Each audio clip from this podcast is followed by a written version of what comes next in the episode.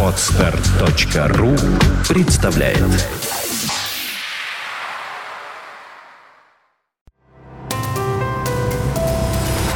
Здравствуйте, уважаемые слушатели! Редакция сайта бухгалтерия.ру подготовила для вас обзор самых обсуждаемых новостей недели с 28 мая по 3 июня.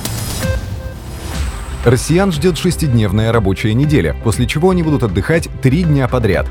В связи с тем, что в этом году нерабочий праздничный день 12 июня приходится на вторник, суббота 9 июня перенесена на понедельник 11 июня. Напомним, что 12 июня отмечается День России.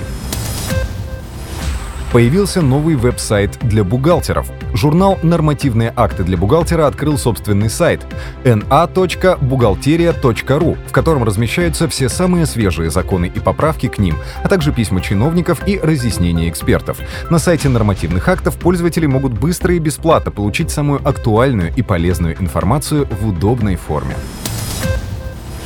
По новому закону о бухгалтерском учете организации обязаны вести бухучет вне зависимости от системы налогообложения, которую они применяют, как это было в предыдущей версии. Однако шестой пункт документа гласит, что индивидуальные предприниматели и филиалы иностранных компаний освобождены от бухучета, если они ведут учет доходов и расходов.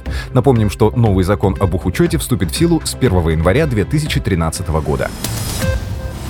С 1 января 2013 года появится новый налоговый вычет. В следующем году планируется ввести налог на недвижимость, который заменит земельный налог и налог на имущество физических лиц. Предполагается, что его ставка составит 0,5% от кадастровой стоимости недвижимого имущества. При уплате налога граждане могут воспользоваться системой вычетов. Для пенсионеров, инвалидов и ветеранов вычет составит 30 квадратных метров. Для всех остальных собственников 20 квадратных метров на человека. Таким образом, новый налог нужно будет платить лишь с площади, превышающей указанные цифры. Бухгалтеру на заметку. Чтобы подтвердить расходы на покупку товаров, упрощенцы могут предоставить не только кассовые чеки, но и товарные чеки или квитанции, подтверждающие оплату. Работа в выходные дни должна компенсироваться повышенной оплатой не менее чем в два раза или дополнительным днем отдыха. В этом случае работа в выходной или нерабочий праздничный день оплачивается в одинарном размере, а дополнительный день отдыха оплате не подлежит. Если порядок компенсации работы в приказе не указан, работник вправе обратиться к работодателю с заявлением о предоставлении дня отдыха в счет компенсации за сверхурочную работу или за работу в выходной или нерабочий праздничный день.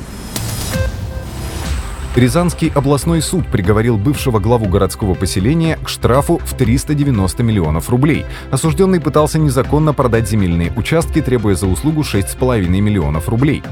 Таким образом, штраф оказался больше взятки в 60 раз.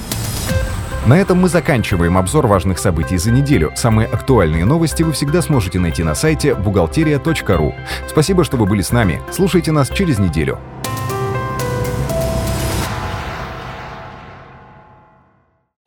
Скачать другие выпуски подкаста вы можете на podster.ru